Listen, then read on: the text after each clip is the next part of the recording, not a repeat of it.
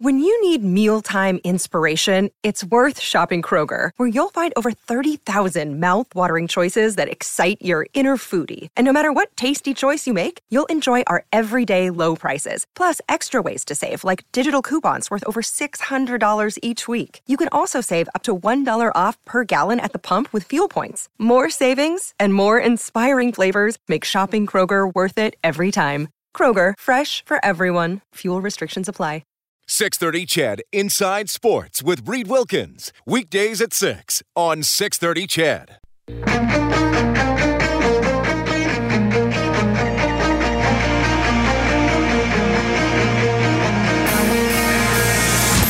Edmonton's home for breaking news on your favorite teams. This is Inside Sports with Reed Wilkins on the voice of your Edmonton Oilers and Eskimos. 630 CHED. Glen Gulutzan fired as head coach of the Calgary Flames today. On the ice, Capitals and Blue Jackets tied 1 1 late in the second period. Jets up 1 0 on the Wild early in the second frame. Vegas and Los Angeles later. The Blue Jays rallying. They've scored four in the bottom of the seventh. They are still batting and lead the Kansas City Royals 4 3. Second half of a doubleheader. Blue Jays won this afternoon 11 3. Raptors up 104 90 on the Wizards early in the fourth quarter. Toronto trying to go up 2 0 in that first round series. AJHL final game four just getting underway in Spruce Grove. The Saints trying to sweep Okotoks tonight. Just quickly, some text to 630, 630. Uh, John B says, I can't believe the blah, blah, blah rhetoric about the Oilers.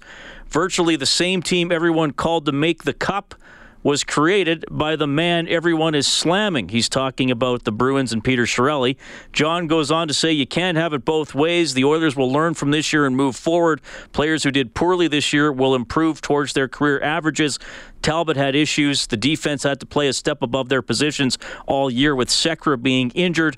Relax, people. The Oilers are young and learning. You have to be allowed to fail in order to succeed. That is from John. And another texter says, uh, Nobody ever says it, but it's about the money. Ridiculous amounts of money for individual players results in individual play. Look at Vegas, they all get paid around the same, thus resulting in a complete team effort. Sid the Kid took a pay cut a couple seasons ago to keep his team on top. All the players should be paid around the same with performance bonuses. That will give everyone the incentive to play. Their top players will still get the pay they deserve as uh, they would lead the team and get their bonuses. That is a text 630 630. Well, I, I, I have a policy. You're all entitled to your own opinions.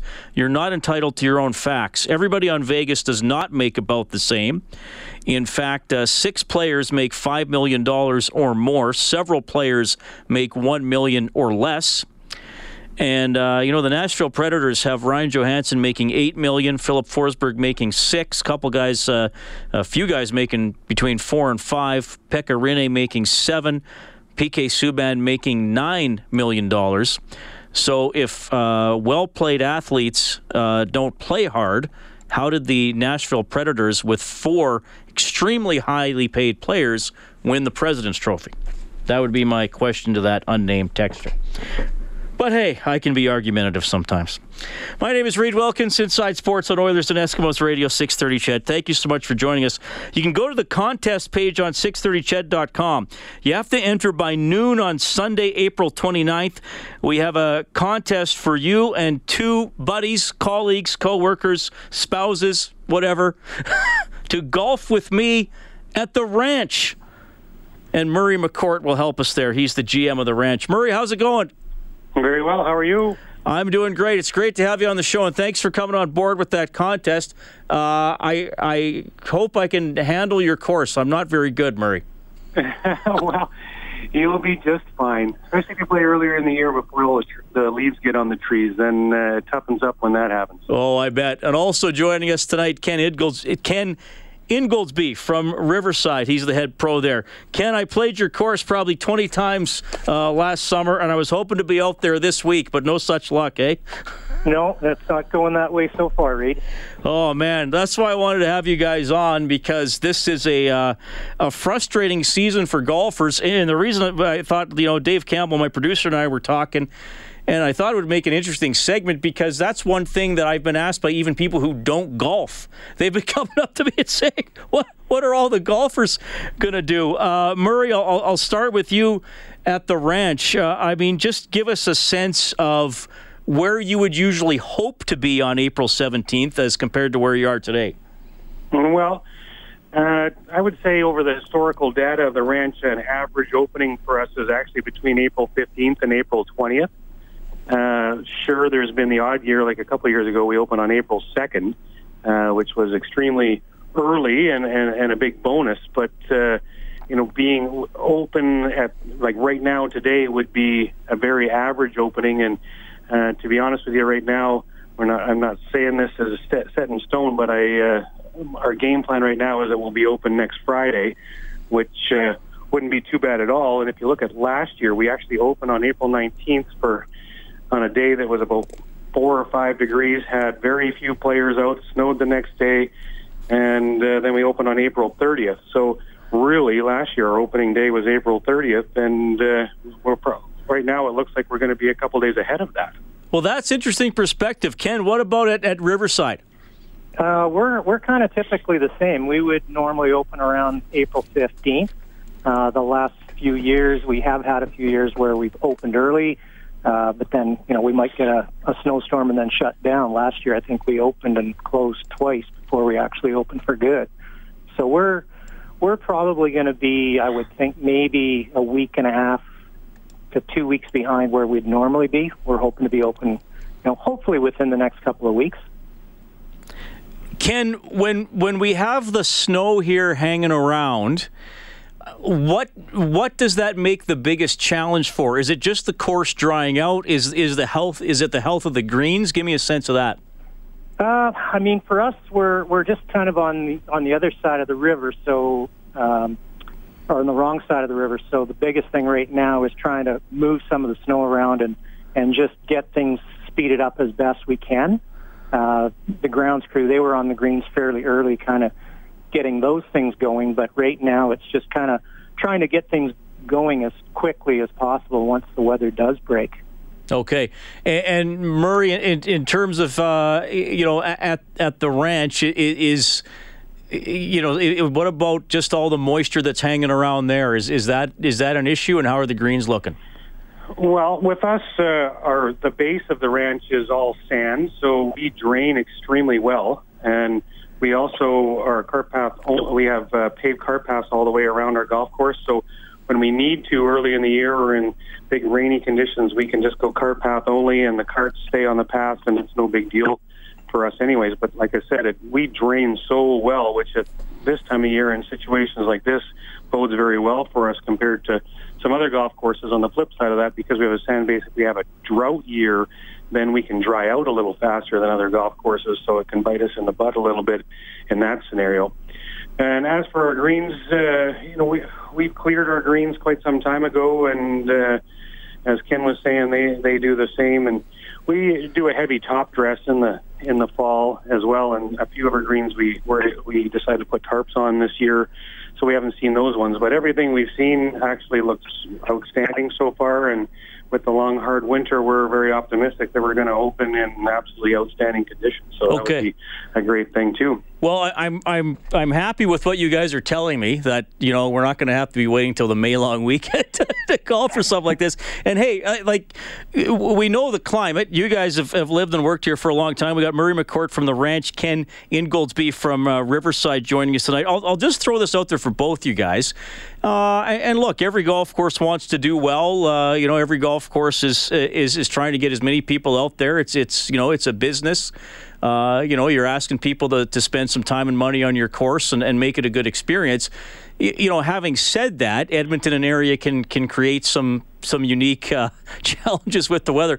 How much, you know, like, you, will courses share information? Like, will pros and GMs get together and sometimes to talk about challenges of, of coming out of a winter? How does how does that work? I'll let either either you jump in. Whoever wants to start. Who's going, Ken? yeah, I think there's I think there's constant communication between you know between the golf pros, between the superintendents, just to kind of get a feel for what you know what's going on around the area. Uh, everybody's trying to help each other out as best they can. Well, yeah, that's an interesting side to it, right? Because if one guy figures out, hey, we this happened over the winter, and here's how I help my greens survive or be in good shape, you think that that'd be important information for everybody to share for sure. Okay, I got another tough one for you guys. Um, so a lot of us, well, me anyway. I mean, I, I don't swing all winter, and you know, I so now you go out there what do you What do you guys recommend to do before the first? Because look, I'm sure you guys see a lot of people. They uh, get the clubs out of the basement. They put them in the trunk. They drive to the golf course. They walk to the first tee. They take a couple practice swings and do a half butted stretch, and then they hit the first shot. so when, when you haven't played for six or seven months, uh, uh, Murray, I'll start with you. What's uh, what's the advice coming out of the coming out of the chill to hit those first few shots of the year? Well, it's this time of year that I get lots of chiropractors and massage therapists uh, reaching out to me, seeing if they can get some uh, get some some help with steering some customers their direction because exactly what you suggested is going to fill up some chiropractor and massage therapy offices, no doubt about that. But you know, with with that type of thing, uh, yoga has become so popular over the last uh, number of years, and and and that uh, deep stretch that uh, that you get from from a yoga class is something that I would highly recommend to avid golfers to get into before they they get out and, and start the season. I mean, it's getting a little late to to get a lot of benefit from that at this stage of the game. But get, any type of consistent stretching program would be good. And before you get to that first tee the first time, I would highly recommend you get to the driving range uh, well in advance of your tee time and don't pull out the driver first. Start with your wedges and build your way up to the driver to get your body a little more limber before you start swinging the big stick. You know, Ken, there's uh, there's the old joke where the golfer is saying, uh, "How do I make sure I do well my first round of the year?" And the reply was, "Lower your expectations." yeah, I would I would agree with Murray totally as far as uh, you know, try to stretch out as much as you can beforehand. Uh, you know, and if you can get to the range, uh, just to kind of loosen up a little bit, and you know, just go at it a little bit easier the first little while when you get out there, just so you don't you don't pull something right out of the gate. All right. Well, eh, guys, I, am I'm, I'm encouraged by what you're telling me about uh, the the progress of the courses, despite what we've seen here. Well, through most of April, but especially the last uh, couple of days. Uh, just quickly here, Ken. Obviously, Riverside and the other two city courses, and I know and I know I used your online booking system a lot, so that'll be up and running. And can people use three one one to book tee times as well once you get they going? They can absolutely. Yeah, they can absolutely go through three one one as well, or they can do it online. Okay, so you can just go through the City of Edmonton site. And uh, Murray, uh, how do people look up the ranch online if they want to look uh, at rates or just find out more about the course?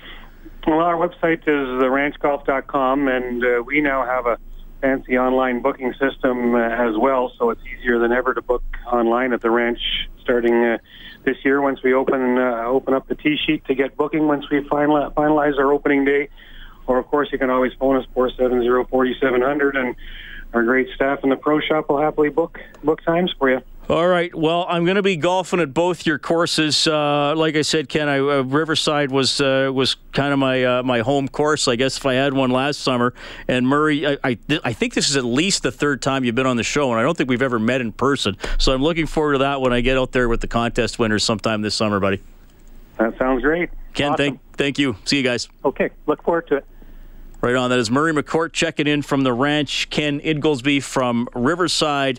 And uh, they're both uh, optimistic, and they kind of gave the explanation about the dates they usually start at and what they're looking at this season. And it's going to be pretty close. Shouldn't be too far behind, or perhaps even not at all when you compare it to some seasons. So there, there's hopefully something to feel good about, especially for those of you like me who are eager to get the clubs out of the closet.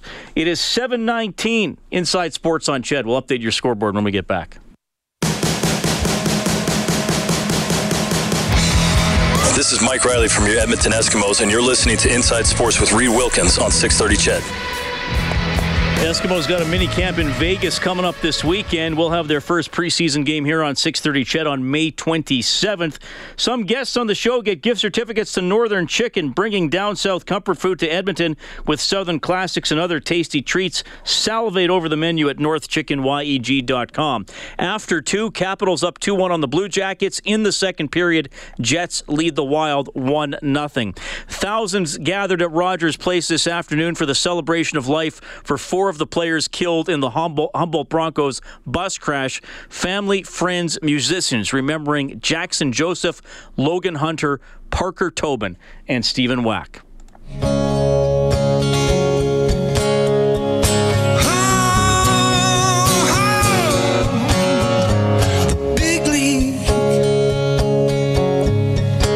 As dark as our world has been, we have been incredibly blessed by a nation and a world that has wrapped their arms around our Broncos family.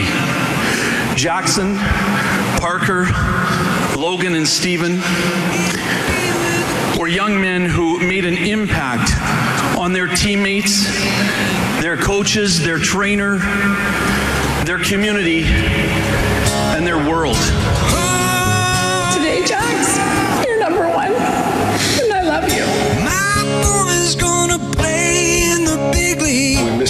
Much. Past week, since the bus crash, has been the hardest thing any parent could possibly go through. I will carry you in my heart through all of life's awesome moments, and I look forward to the day when someone asks me about you and I smile instead of cry. Ability to make people smile and laugh. His wide smile and quick wit would come out of nowhere, but he'd always follow it up with a kind hug or chin nod or a what's up. I'm proud to have coached Logan. I'm proud to have taught Logan. And I'm most proud to have called Logan my friend. Hockey was his first love, and he played it with lots of heart. I was blessed to be able to grow up with a person like Logan. He was everything you could ever want out of a friend. You just don't know, no, you never can tell. Following the final game of the series, I remember Parker making an intentional effort to come find me after the game. And standard Parker, with a big smile, he wished us the best. He shook my hand, he pulled me in, and he gave me a hug. That's the type of person that Parker was. Stephen exemplified academic ability, strength of character, and dedication. He was an exceptional individual, humble, kind, and extremely hardworking. Stephen excelled at everything he put his mind to, whether it was his hobbies or school, or as a brother, friend, and son. One of the best things about Stephen was his love for his brother, Justin. Being a witness to that every time I was around them was pretty special. Stephen had an incredible sense of humor. That combined with his natural resilience and his infectious personality made him someone that you'd always want to have in your corner. I'd like to speak on behalf of Humboldt and just thank you for the opportunity to have known them. Not just four hockey players, that's, that's just a small part of who they are. They're four young men who happen to play hockey. And I'm thankful that we were able to share that and be able to get to know them in that way.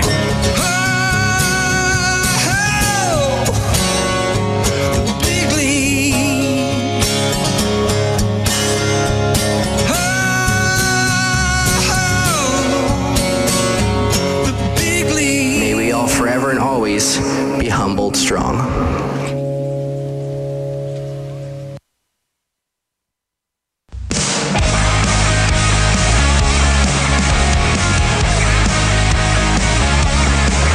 You're listening to Inside Sports with Reed Wilkins on Edmonton Sports Leader, 630 CHED.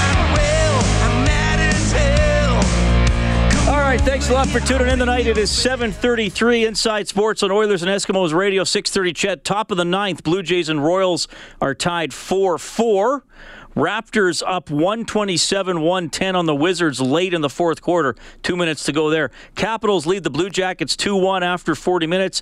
Jets up 1-0 on the Wild late in the second period. Mark Scheifele has the only goal in about an hour. The Golden Knights will try to sweep. Yes, we'll try to sweep the Los Angeles Kings as their amazing season continues. Glen Gulutzan fired by the Calgary Flames today after they missed the playoffs. And in Spruce Grove, game four of the Alberta Junior Hockey League final, Okotoks leading the Spruce Grove Saints 1 0. Uh, this is late in the first period. Okotoks must win to keep the series going. Saints are up three games to nothing. My name is Reed Wilkins. Thank you so much for tuning in. Yeah, a lot of exciting hockey going on. The American Hockey League playoffs are set to begin. And I'm pleased to welcome back to the show the head coach of the Texas Stars. It is Derek Laxdal. Derek, good to speak with you. How are you doing? I'm not too bad, Reed. How are you this evening? Oh, I'm doing well. It's good to catch up with you. We haven't talked since uh, early in the season. You guys uh, getting into the postseason. Is it you got Ontario in the first round? Is that the matchup?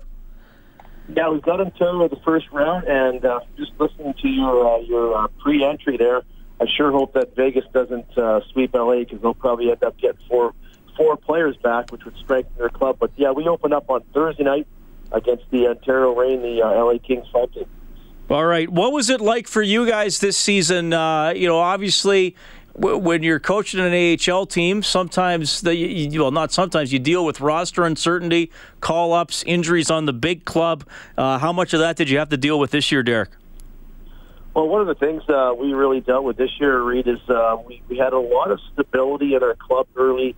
Um, I don't think we were as strong as we thought we were coming out of the gates. I think we ended up being in third and fourth, fifth place in our division all year. And you know, if you look at our division, I don't think there was one team that ended up uh, below 500. Just shows you how strong it was. And uh, down the stretch, look at San Jose. They won eight straight to get in over San Diego. So it was pretty close all year. You know, a lot of teams would win two, lose two, or win five, lose five. Um, but at the end of the day, it was a real tough division. And our our team really grew as the season went along. We lost some key members like Jason Dickinson played a lot of a lot of days in the NHL. Curtis McKenzie was up. Uh, Dylan Hetherington was up for about three months uh, during the season. So, uh, like any team, you have your call-ups. And the one the one thing about our group that we really enjoyed, there was a close knit family, and they were really resilient. Um, I think we had, if you can believe this number, Reed, 28 overtime games this year. Oh, jeez. So that was uh, that's about a third of your year. The over a third of your year would have gone to overtime. That's insane. Yeah, it was. And we ended up, I think our final record was 38, 24, 8, 5. And if you take, you know, five of those overtime losses or five of those shootout losses, you know, we probably would have ended up first place in, in the division. But we ended up, uh, we ended up uh, having a great uh, March. And April, we ended up uh, finishing second in the division behind Tucson. I, well, I'm glad you mentioned all the overtime games. How have you enjoyed coaching and adapting to having to coach in the three on three format? Well, it's awesome when you win. It sucks when you lose. so how many how many uh, units will you go with in three on three? Well, we uh, I'd probably go with about uh, honestly we usually try and go two defensemen or two forwards, one defense most of the time, and run about uh, three sets of forwards uh, to the one uh, to the to the one defense. So it's uh, usually about three or four defensemen and six forwards. But you know what's interesting is that the overtime is really developed. The coaches are getting smart. They're trying to find ways you know, you want the puck right off the opening face-off. You want you want to possess the puck. You don't want to defend because once you defend, you usually don't get the puck back until there's a shot save or a shot that misses net, and then you get a rebound. And then you just now you start to get the track beat going the two on ones each way. But uh, teams are playing man on man. Teams are playing uh, zone defense, which is sit back, and that's something we do. We play a, tr- tight, a tight triangle, but it's uh, really developed. And uh, you know, again, it's great when you score and it sure sucks when you lose. You know, it's funny. The Oilers had that game against Anaheim where the Ducks circled back in their own end for a minute before attacking, and we got Rob and I got uh, calls and texts after the game. Trust it to pro hockey coaches to suck the life out of everything. well, there's a there's a method to the madness, and at the end of the day, the coaches are just doing their job, trying to win the game. They don't care how they win it. It's about getting the two points and getting in the playoffs. So um, you know, if you look at a team like San Diego, who missed the playoffs by one point or one tenth of a percentage point in the American Hockey League, uh, I'm sure they would love to have uh, have an extra point overtime or an extra point in a shootout. So uh, I know it's tough sometimes for the fans. They all want to be uh, armchair coaches and try and dictate and try and predict what's going on. But I'll tell you what, these coaches, you know, win or lose, make the playoffs, don't make the playoffs, they give their uh, 24/7 every day, every week, and whatever 196 days of the year. It's just you know it's amazing the work these guys put in. Derek uh, Derek Laxdal from the Texas Stars, head coach of the Stars, joining us tonight on Inside Sports. Obviously, uh, former Memorial Cup winning coach with the Edmonton Oil Kings. Derek, give us a, a, sense of your growth over the last two or three seasons. I, I mean, I know uh, you know you and I always talked when you were with the Oil Kings. I remember you were you were emotional when you were leaving Edmonton, but you also said, uh, "Hey, I'm I'm like everybody else. I want to be in the NHL someday." Uh, how do you feel you're a different coach than when you left the Oil Kings? Well, I, I you know, part of my belief and, and philosophy as, as a person and a coach is you, you never you never quit learning. You learn every day, and I think that's something I took away as a player. I, I think I had a hard time understanding that you have to learn every day and get better as a player. You, know, you come out of junior scoring 60 goals, you think you know everything, and, and uh, you, you learn pretty quick when you your career hits the wall that you you, you need to kind of uh, address it in a different way. And I've done that as a coach. And I think the last four years of coaching in American Hockey League you really mature, not as a as a person, but as a coach, and you understand, you know, how you're dealing with these young millennials, young players, and the issues of on off the ice. You know, they're they've all had so much so much success coming out of junior and college, and I, I think that's the biggest thing is just probably listening and adapting, and just you know, and then trying just to you know not be so emotional on the bench. Let the players play, coaches read, you know, make changes, make uh, uh, adjustments during the game and try and help the players get through. If they're having a tough shift, a tough game, better off to try and get them through and, and on a positive way to having a better shift.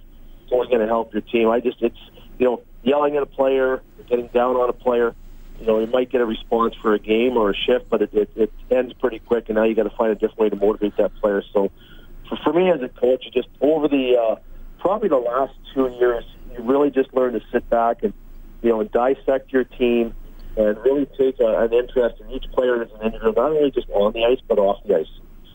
Yeah, well said, Derek. You know, look, I'm going to throw one at you, and and I hope you don't mind me asking, but like, I said you know, hey, every, if you're in hockey, you want you want to make the NHL. Coaches, players, managers, scouts, trainers, you name it. You want to work for an NHL team. Uh, we've seen this week, obviously, some vacancies, including one within your own organization. Calgary fired their coach today. You're coaching the Texas Stars. How do you balance applications letting people know you're available with uh, obviously what you're what you're doing behind the bench? Because I know when an NHL job goes open, I mean, hey, that's going to be sought after by a lot of people. Well, I, you know, when you're when you're coaching right now, and obviously we're in the playoffs, and my and my my job is to prepare the Texas Stars for the first playoff game on Thursday night. But you know, in the back of my mind, my goal is to coach in the National Hockey League, head coach or assistant coach and try and challenge myself and get to the next level. And you know, I feel that I've got to the point now where the probably the next challenge is moving on to the next level, or, or uh, obviously try to get this team to win the uh, Calder Cup in Texas. But um, uh, I have a, I have a representation, a gentleman that represents me, and, and he'll look after all that. Uh, in the next couple weeks, or when my season's over, if someone comes knocking, just kicking tires see what uh, teams are looking for, if there's any interest, and then just go through the process. Um, I, I learned a long time ago, Reed. Um, you know, you really don't have to go out and sell yourself, but at the end of the day, if you do a good job, people will come looking for you and people knock on your door. And, and I got to be honest with you, you know, if I'm looking at the uh, the job with the Edmonton Oil Kings, uh, ended up getting a, a, a call from uh, uh, Bob Green. I just I just called to see what's going on. I said, yeah, we we uh, someone mentioned your name to us, and you know, from there it uh, turned out pretty great. And then the same thing with Texas. I knew Texas, and they came knocking after we won the World Cup, but so, you know, teams want winners, and uh, obviously, if you look after the uh, situation moving forward in the playoffs, we get through the first round and get to the second round and, and go on a deep run. Obviously, uh, hopefully, something will, uh, will look up look up better for us. Yeah, well, well said, and uh, going to be a good series with Ontario. Like you mentioned, starts Thursday. Uh, I think you got a week between games if it goes five. Uh, there's going to be a coaching challenge if if, if, if that happens, but uh, you'll cross that bridge when you get to it. Derek, it's great to keep in touch with you. All the best in this series, and as you keep uh, keep uh, plugging away with your career here, uh, I know people still talk fondly of the work you did with the Oil Kings. All the best with Texas, man. All right, Reed. I appreciate the conversation today. Again, all to all the Oil King fans out there, it's like saying and uh, it's it's amazing. It's already been four years, but uh, we all still think about that that uh, incredible World Cup run. See you soon, Derek. Okay, thanks, Pete. Appreciate it. Thank you. That is Derek Laxdal checking in as we get you ready for the American Hockey League playoffs. Obviously, the Oilers farm team did not qualify, so we'll keep an eye on Texas and Ontario. Also of note, a guy who was once the Oilers' interim head coach, Todd Nelson, head coach of the Grand Rapids Griffins. They won the AHL last season. They're going to be playing the Manitoba Moose in the first round. That series will start Saturday afternoon. All right, WHL playoffs. They're down to just four teams remaining. One of them, the Tri City Americans, who are red hot. Their general manager, Bob Tory, will join us after the break. You're listening to 630 CHED Inside Sports with Reed Wilkins. Panarin has tied it for the Blue Jackets 2 2 against Washington. 12 minutes left in the third. Still 1 0 Jets over the Wild. That is after two periods. My name is Reed Wilkins. Thanks for tuning in tonight in the Western Hockey League. It'll be Swift Current against Lethbridge in one series. The other semifinal, the other conference final, will keep, feature Everett against Tri City. And man, Tri City has been on fire. Their general manager is Bob Tory. However, Bob, tonight I initially introduce you as former phys ed teacher at Kenilworth Junior High right here in Edmonton. That's pretty awesome. A lot of great memories there. Spent uh, close to 10 years there. So that was, uh, appreciate that. That's uh, back to my roots. Well, you know, people love hearing that. You know, I have Kelly Rudy on once a week, and he often talks about playing road hockey uh, in West Edmonton, which is no longer as far west in Edmonton it was as it used to be. What was uh, what was your neighborhood uh, as a as a younger individual, Bob?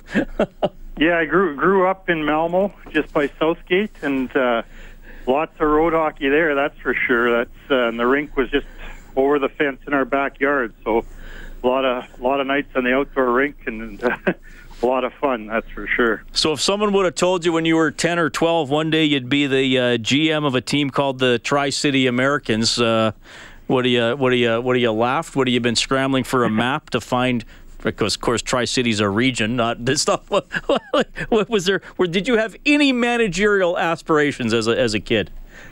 Uh, no, probably. You know, I played minor hockey in Edmonton, and then uh, taught phys ed obviously in, in Edmonton and, and started coaching minor hockey. Probably had aspirations of coaching more than anything, and then actually had an opportunity to start scouting for Prince Albert when they came in the league as an expansion team with Terry Simpson.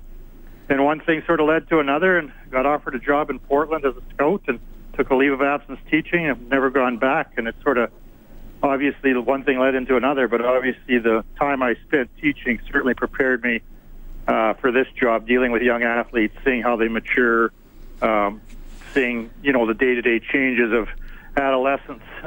Uh, you know those lessons uh, are very valuable each and every day. And without my teaching background, I don't think I would have had nearly the success we've enjoyed, not well, only here but in other places. Yeah, well said. I'm going to throw one at you here, Bob, because the the a, a, scout, you know, that can be a really anonymous job, whether you're in the NHL, WHL, or or pick a level.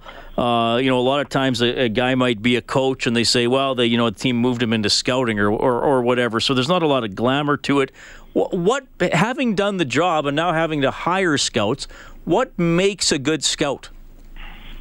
Well, the first thing is passion for the game, no question. They got to be passionate about the game and, and love the game. And the second thing, the most important thing, is a strong work ethic because uh, you've got to be willing to go to the rink and you got to be willing to spend time in the evening and and weekends away from home and and and it's a huge commitment. So you need a very supportive family. Uh, you know, unless you're retired or something like that. But you know, I think passion and work work ethic are the two most important things and then you know experience and you can only get experience by someone giving you the job and you going out and doing it would be the next thing Bob Tory joining us on Inside Sports, GM of the Tri City Americans, as he mentioned uh, from Edmonton. So, uh, speaking of scouting, didn't didn't they just have? I don't know if this just wrapped up uh, yesterday or a couple days ago. Didn't they just have a combine for American players uh, in Anaheim? That must that that, yeah. must be something they wouldn't have had, uh, you know, a decade or two ago. No, it's relatively new, probably about 10 years, and it just wrapped up yesterday. And we bring the draft eligible kids as many as we can because you know some some don't know much about the WHL, some are focused solely on NCAA. But we invite you know so that there's four teams, and it's usually a very good crop. And usually there's you know probably 10 to 20 kids get drafted in our Bantam draft out of the camp. So it was a good camp. It's been in Anaheim for a number of years. You know, whether it needs to be moved around or not, you know, those are things to be discussed. But certainly, that's things have changed so much scouting at our level now with not only camps and combines like that, but the provincial camps that go on, and then now the Canadian Sports School League, which has so many uh, academies and sports schools and tournaments that you know um, it's actually probably made the scouting a little bit easier. Okay, I got you. Bob Tory joining us on Inside Sports. Okay, so your team, the Tri City Americans. Bob, I mean, you, you, sweep the first two rounds, and, and, I was looking back over your regular season results too. And if I go back about your last 20 games, if I factor in your, your final dozen regular season games, you've barely lost, Bob. Uh, talk about getting hot at the right time. What's been going on for you guys? Well, certainly a couple things. Obviously, the team got healthy, and and um, another thing is we have a large number of players that have been with us for a long time. So it's a very mature team. Uh, the coaching staff has been with us for four years, so um, that that certainly helped. But the biggest thing, we didn't play one game during the regular season with our full roster. We didn't have a full roster until our first playoff game, which is an amazing thing. But the last couple of years, we've battled injuries, and I think that adversity helped us prepare for the playoffs because the last 10 games of the season were like playoff games for us. And it also, what happened is a lot of our younger players, you know, we didn't jettison in a lot of older guys when we had injuries. We continued to play the, the guys on our team, and I think it really helped develop some of our uh, depth players and our younger players uh, a little bit quicker. Bob, you need good goaltending. Well, that's an understatement. You often need great goaltending to go deep in the playoffs. Patrick Dea from St. Albert, former Edmonton Oil King. Uh, tell us uh, why he's been able to put it together for a pretty strong season. Well, he's 20 years old, so he's been in the league a long time. You know, he got a fresh start with us here in Tri Cities, and he's uh, very popular in the dressing room. He's an outgoing guy, and and he works extremely hard, and he's tremendously competitive. And you know, he it, it was just a good fit for him, and and he's uh, him along with Beck Warm have given us excellent goaltending. And like I said, he's 20 years old now, and he's he's been through it. If if you look back, he's had a history of success in minor hockey when he was in St. Albert and came into the Western League at a young age. And you know, we're happy that he was we were able to get him this uh, off season when he was released by Edmonton. All right, and, and, you're taking on Everett, and to, I guess for the goaltending theme, and, and another uh, Edmonton area kid, Carter Hart, is Everett's goalie. Uh, does the scouting does the scouting report on the Everett Silvertips uh, start with Carter Hart? Yeah, no question. I mean, they have an excellent hockey team. They're very well coached, very well prepared. But Carter Hart's in a league of his own. He's he's an elite goaltender at this level. You know, usually there's like one per year at that caliber, one or two. I mean, Stuart Skinner could be the other one uh, in Swift right now, but uh, no question, Hart's the key. But Everett has a good team. They're well balanced, well coached, and uh, obviously they finished first in the U.S. division. Uh, certainly, probably the favorites going into this series, but uh, we've been the underdog all year, so we'll we'll cherish that and use it as motivation. Well, you guys have been cherishing it so far. Uh, like I mentioned, sweeps in your first two rounds, and now a tough Everett team. And of course, as I mentioned on the on the other side, Swift Current and uh, Lethbridge. Swift surviving uh, you know a couple tough series within the province of Saskatchewan to get through there. Bob, it's great to talk to you again. I, I know it's been really busy for you, so thanks for fitting us in here on 6:30 CHED, and all the best. I hope we can do this again soon. Yeah, not a problem. Always my pleasure. Thank you. Right on. That is Bob Tory checking in tonight, general manager of the Tri City Americans. Man, I wish we had a little more time with Bob. There, uh, good stuff on his roots in Edmonton and uh, on scouting and what makes uh, a good scout, and certainly on why the Americans have been able to put it together at the perfect time of the season. So that series will start on Friday. Everett has home ice advantage, and Swift Current and Lethbridge also starting on Friday. Swift Current with home ice advantage in that set. All right, final look at the NHL scoreboard before we say farewell for the night. Capitals and Blue, Blue Jackets 2 2 with seven minutes left. Start of the third, Jets up 1 0 on the Wild. Golden Knights and Kings later on. They're in the 10th inning. Blue Jays and Royals tied 4 4. Second half of a doubleheader. Blue Jays won the earlier game 11 3. Raptors are now up 2 0 on the Wizards in that series, winning tonight 130 119. High scoring game. And game four of the Alberta Junior Hockey League final. After the first period, Okotoks up 1 0 in Spruce Grove. The Saints do lead the series 3 zip. Thanks to Kellen Kennedy, our studio producer. The producer of the show is Dave Campbell. My name is Reid Wilkins. Thanks to everybody who called and texted as well. Talk to you tomorrow. 630 CHED Inside Sports with Reid Wilkins. Weekdays at 6 on 630 CHED.